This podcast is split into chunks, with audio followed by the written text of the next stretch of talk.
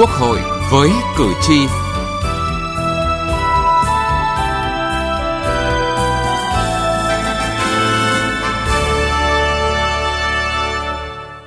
Xin kính chào quý vị và các bạn. Thưa quý vị và các bạn, giai đoạn 2019-2021 đã tiết kiệm hơn 25.600 tỷ đồng nhờ sắp xếp tổ chức bộ máy, tinh gọn biên chế, tạo ra nguồn lực để thực hiện cải cách tiền lương, cải thiện đời sống cho người lao động ở khu vực công. Tuy nhiên, việc đánh giá xếp loại cán bộ, công chức, viên chức còn chưa sát với thực tiễn, chưa căn cứ vào sản phẩm đầu ra, chưa đáp ứng yêu cầu nhiệm vụ trong tinh giản biên chế, cũng có tình trạng cào bằng, giảm theo hướng cơ học ở một vài nơi. Đó là thông tin tại phiên chất vấn và trả lời chất vấn của các đại biểu Quốc hội với Bộ trưởng Bộ Nội vụ Phạm Thị Thanh Trà vừa qua. Chương trình Quốc hội với cử tri hôm nay, chúng tôi đề cập nội dung này.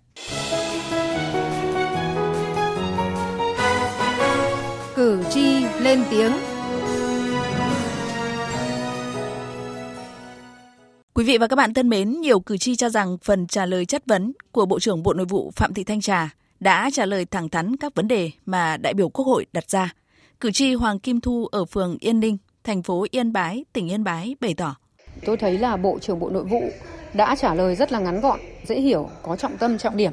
và đặc biệt là không né tránh các vấn đề đại biểu đã đặt ra như là việc sắp xếp đội ngũ cán bộ, công chức, viên chức, hay là việc thiếu biên chế giáo viên, hay là các nội dung liên quan đến chế độ của cán bộ cơ sở. Và cũng thấy là bộ trưởng đã nêu rõ được các giải pháp, trong đó có việc xem xét và sửa đổi các cái nghị định và tham mưu cho thủ tướng các giải pháp. Cử tri chúng tôi rất hoan nghênh vì đây là những vấn đề rất nóng và mong muốn của chúng tôi à, những giải pháp này sẽ được bộ nội vụ và các bộ sớm thực hiện và thực hiện một cách quyết liệt, hiệu quả. Cử tri Phan Văn Tâm, phường 7, quận 6, thành phố Hồ Chí Minh cho rằng, thực tế sau khi tinh giản thì biên chế ở phường ít hơn nên khối lượng công việc nhiều hơn. Tuy nhiên lộ trình tinh giản biên chế là hợp lý. Ở đây cần phải tính toán kỹ lưỡng để phù hợp với từng vị trí công tác. Cử tri Phan Văn Tâm mong muốn tiếp tục quan tâm đến công tác nâng cao chất lượng đội ngũ cán bộ và đề nghị cần làm tốt công tác tuyển dụng trước ờ, giờ đó trong cái cơ chế của mình á nó có cái lỏng lẻo cho nên là tuyển chọn đồ này kia nọ đó thì ờ, hay có cái chuyện cứ ờ, đưa là vô là những cái thành phần là gọi là thân nhân hoặc là quen biết đưa vô nhiều nhưng mà thực tế là cái trình độ cái năng lực á nó không đảm bảo. Cho nên là mong rằng là nhà nước và chính phủ là phải hết sức là cảnh giác phải làm cho nó chắc lại phải chọn người thật cẩn thận thì mới được. Theo cử tri Mai Thanh Hà, quận 5 thành phố Hồ Chí Minh. Về tổng thể, việc đánh giá này cần có nhiều căn cứ bởi vẫn còn nhiều cán bộ lãnh đạo cơ sở quan liêu, ham thành tích được nhận xét là hoàn thành xuất sắc nhiệm vụ nhưng không thực chất. Do đó cần phải nhìn nhận một cách chính xác hơn khi đưa ra các nhận xét về sự hoàn thành của công việc cán bộ công chức nên có một mục để cho người dân được tham khảo bày tỏ ý kiến vì người dân ở từng tổ dân phố một mới biết được cái lề đường này bị lấn chiếm cái nhà kia xây dựng trái phép khu vực này lụt lội khu vực kia kẹt xe người dân chính là người chính xác nhất bằng các hệ thống cảnh báo khác nhau để cho ra những nhận xét chính xác nhất về sự hoàn thành nhiệm vụ hay không hoàn thành nhiệm vụ. Đối với việc sắp xếp cán bộ xây dựng hệ thống vị trí việc làm cần gắn với cơ cấu lại đội ngũ cán bộ, công chức viên chức, cử tri mong muốn Bộ Nội vụ luôn luôn thận trọng, giả soát, cân nhắc kỹ lưỡng trong sắp xếp. Cử tri Nguyễn Văn Tuân, trú tại quận Tây Hồ, thành phố Hà Nội nêu ý kiến. Người dân người ta rất quan tâm đến Bộ trưởng Bộ Nội vụ bởi vì cái việc bố trí sắp xếp con người là vô cùng quan trọng và vô cùng cần thiết. Con người là làm nên mọi sự việc. Nếu mà bố trí những cái người không đủ tâm đủ tầm con người mà không trung thực con người mà tham nhũng lợi ích nhóm thì, thì rất có hại cho dân. Cho nên đề nghị bộ nội vụ phải bố trí những cán bộ có đức có tài có tâm thương dân yêu đất nước. Tình trạng chuyển việc nghỉ việc của nhân viên y tế, của giáo viên gây khó khăn cho công tác giáo dục chăm sóc y tế cho người dân. Thống kê từ đầu năm đến nay, Bệnh viện Đa khoa tỉnh Bình Dương có 96 bác sĩ, điều dưỡng, hộ sinh nộp đơn xin nghỉ việc, chiếm gần 30% trong tổng số 328 nhân viên y tế toàn tỉnh xin nghỉ việc. Còn ngành giáo dục Bình Dương thiếu hụt hơn 3.102 giáo viên. Ông Trần Thành Trọng, cử tri ở Bình Dương hy vọng Bộ trưởng Bộ Nội vụ sẽ đưa ra giải pháp để sớm khắc phục tình trạng này. Tôi hy vọng sau nguyên chất vấn này, nguyên nhân sẽ được bổ sẻ. Chính phủ sẽ có giải pháp hữu hiệu để bổ sung nhân lực ngành y tế, giáo dục, ngành công an cho các tỉnh thành thuộc vùng kinh tế trọng điểm phía Nam, giúp cho các tỉnh phát triển hơn nữa, đáp ứng tốt hơn đời sống của công nhân và nhân dân. Từ nghị trường đến cuộc sống. Thưa quý vị và các bạn, giải pháp đánh giá xếp loại thực chất cán bộ công chức viên chức gắn với xác định vị trí việc làm, cải cách tiền lương, chính sách đối với cán bộ không chuyên trách cấp xã, giải bài toán thiếu giáo viên, đó là những nội dung được các đại biểu Quốc hội tập trung chất vấn Bộ trưởng Bộ Nội vụ. Theo các đại biểu Quốc hội, cử tri và người dân rất quan tâm đến việc tinh giản biên chế, nâng cao chất lượng đội ngũ cán bộ, công chức, viên chức gắn với việc tăng lương, tạo điều kiện để cho đội ngũ cán bộ yên tâm trong việc thực hiện nhiệm vụ ở bối cảnh đất nước vừa trải qua giai đoạn khó khăn sau đại dịch COVID-19. Đại biểu Tao Văn Giót, đoàn đại biểu Quốc hội tỉnh Lai Châu cho rằng một trong những mục tiêu tinh giản biên chế, cơ cấu lại đội ngũ cán bộ, công chức, viên chức là nâng cao năng lực, hiệu quả hoạt động của hệ thống chính trị, tiết kiệm giảm chi phí thường xuyên, cải cách chính sách tiền lương. Các đại biểu Quốc hội cũng nhận định việc đánh giá xếp loại cán bộ, công chức, viên chức luôn là khâu quan trọng trong công tác cán bộ. Tuy nhiên, trên thực tế, công tác này còn biểu hiện chưa thực chất, thậm chí có hiện tượng nể nang, né tránh. Đại biểu Hà Sĩ Huân, đoàn đại biểu Quốc hội tỉnh Bắc Cạn và đại biểu Lương Văn Hùng, đoàn đại biểu Quốc hội tỉnh Quảng Ngãi đặt vấn đề. Việc đánh giá xếp loại cán bộ, công chức, viên chức luôn là khâu quan trọng trong công tác cán bộ. Tuy nhiên, trên thực tế, việc đánh giá xếp loại vẫn còn biểu hiện chưa thực chất, thậm chí có hiện tượng nể nang, né tránh, ngại va chạm, dĩ hòa vi quý. Đề nghị Bộ trưởng cho biết những giải pháp mà Bộ đã và sẽ triển khai giúp cho công tác đánh giá cán bộ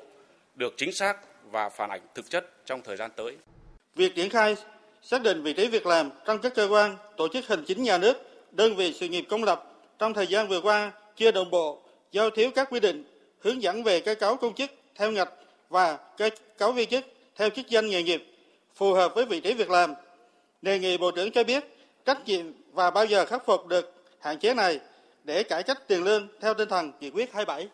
Trả lời câu hỏi của đại biểu về việc tinh giản biên chế có tác động thế nào đến việc thực hiện cải cách tiền lương, Bộ trưởng Phạm Thị Thanh Trà cho biết, trong thời gian qua, chúng ta giảm tổ chức hành chính đơn vị sự nghiệp, giảm biên chế để cải cách hệ thống tổ chức bộ máy, cải cách đội ngũ công chức viên chức. Chỉ tính từ năm 2019 đến nay, chúng ta đã tiết kiệm được hơn 25.600 tỷ đồng đưa vào quỹ lương, nên đã tác động rõ đến chính sách cải cách tiền lương. Tới đây, tiếp tục làm việc này để có đội ngũ gọn hơn, các đơn vị hành chính sự nghiệp tinh gọn hơn, có thêm nguồn lực cải thiện đời sống người lao động trong khu vực công. Đối với việc đánh giá xếp loại cán bộ, công chức, viên chức, Bộ trưởng Bộ Nội vụ Phạm Thị Thanh Trà cho biết, năm 2021, việc đánh giá cán bộ, công chức, viên chức có chuyển biến. Tuy nhiên, việc đánh giá cũng chưa sát với thực tiễn, chưa căn cứ vào sản phẩm kết quả công việc đầu ra. Trong thời gian tới, để đảm bảo đánh giá cán bộ công chức viên chức được tốt hơn thì cần hoàn thiện hệ thống pháp luật, đảm bảo đồng bộ, liên thông, xuyên suốt, cần tập trung hoàn thành xong việc xác định vị trí việc làm, khung năng lực để có cơ sở đánh giá công chức viên chức. Bộ quản lý ngành, lĩnh vực của địa phương cần căn cứ vào quy định chung để đánh giá, xếp loại cán bộ công chức đơn vị mình. Bộ trưởng Phạm Thị Thanh Trà nhấn mạnh. Trước hết sẽ phải tập trung để hoàn thiện một cái hệ thống thể chế pháp luật về đánh giá, đảm bảo đồng bộ, liên thông với lại các quy định của Đảng và theo hướng xuyên suốt, đa chiều, có tiêu chí và bằng sản phẩm cụ thể. Trong suốt giai đoạn từ năm 2012 cho đến năm 2019 thì chúng ta cũng đã xác định cái vị trí việc làm. Nhưng cái việc này thì chuẩn bị cũng chưa được thật là đầy đủ và căn cơ. Hiện nay chúng ta đã xác định được khung chung vị trí việc làm trong cơ quan tổ chức hành chính là có 866 vị trí và trong đơn vị sự nghiệp là có 615 vị trí và ở cấp xã là có 17 vị trí. Hiện nay thì các bộ ngành cũng đã tập trung để ban hành các cái tâm thư hướng dẫn để tới đây thì chúng tôi sẽ tiếp tục cùng với lại cả ban tổ chức trung ương và các cơ quan chức năng sẽ hoàn thiện lại toàn bộ các vấn đề liên quan đến xác định vị trí việc làm để chúng ta triển khai một cách đồng bộ một nội dung khác cũng được các đại biểu chất vấn liên quan đến bất cập trong thu hút sinh viên tốt nghiệp xuất sắc và cán bộ khoa học trẻ. Đến nay mới được 228 người, chưa đạt mục tiêu đề ra đến năm 2020 thu hút 1.000 sinh viên xuất sắc và cán bộ khoa học trẻ. Bộ trưởng Phạm Thị Thanh Trà cho biết. Cái việc mà thực hiện 140 này có cái hạn chế mặc dù chính sách cũng khá là tốt. Đó là cái khâu tuyên truyền uh, giúp cho các đối tượng uh, tiếp cận được với cái chính sách này và hiểu được là ủng hộ cái việc thực hiện chính sách này thì đúng là cũng có những cái mặt hạn chế. Cái hạn chế thứ hai đấy, ở các cái bộ ngành địa phương ấy, có nhiều nơi cũng chưa thật sự quyết tâm trong cái việc mà chúng ta tuyển dụng theo cái cái nghị định 140 này. Nếu chúng ta quan tâm thì cái đối tượng này sẽ là những cái đối tượng rất là tốt ờ, trong cái hệ thống công của chúng ta nói chung cũng như trong cái nền công vụ của chúng ta. Thế cho nên chúng tôi rất là mong muốn là các bộ ngành, các địa phương, các đồng chí quan tâm vấn đề này. Thế còn giải pháp trong thời gian tới thì trước hết là chúng tôi cũng sẽ phải đánh giá lại. Bởi vì từ năm 2018 bắt đầu chúng ta thực hiện cho đến nay thì thời gian nó chưa nhiều. Thì từ cái đề án chiến lược quốc gia thu hút và trọng dụng nhân tài mà tới đây Thủ tướng Chính phủ sẽ ban hành thì chúng tôi cũng sẽ nghiên cứu để xây dựng một cái nghị định mới để thu hút và trọng dụng tài năng. Trả lời câu hỏi chất vấn của đại biểu về tình trạng cán bộ công chức viên chức bị xử lý kỷ luật trong thời gian qua, Bộ trưởng Phạm Thị Thanh Trà thông tin Bộ Nội vụ sẽ tham mưu ban hành một nghị định về đạo đức công vụ để chúng ta siết chặt lại hơn nữa kỷ cương đạo đức công vụ để làm sao đảm bảo được đồng bộ giữa các quy định của Đảng với các quy định của pháp luật.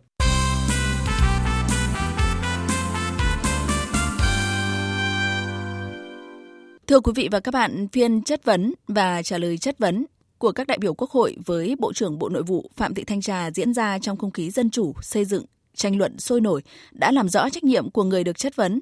Bên hành lang Quốc hội, nhận xét về phần trả lời chất vấn của Bộ trưởng Bộ Nội vụ Phạm Thị Thanh Trà, các đại biểu đánh giá Bộ trưởng đã nắm rất chắc vấn đề, cách trao đổi cũng rõ ràng khiến cho đại biểu hài lòng. Đại biểu kỳ vọng những lời hứa của Bộ trưởng nêu ra sẽ được thực thi trong thời gian tới.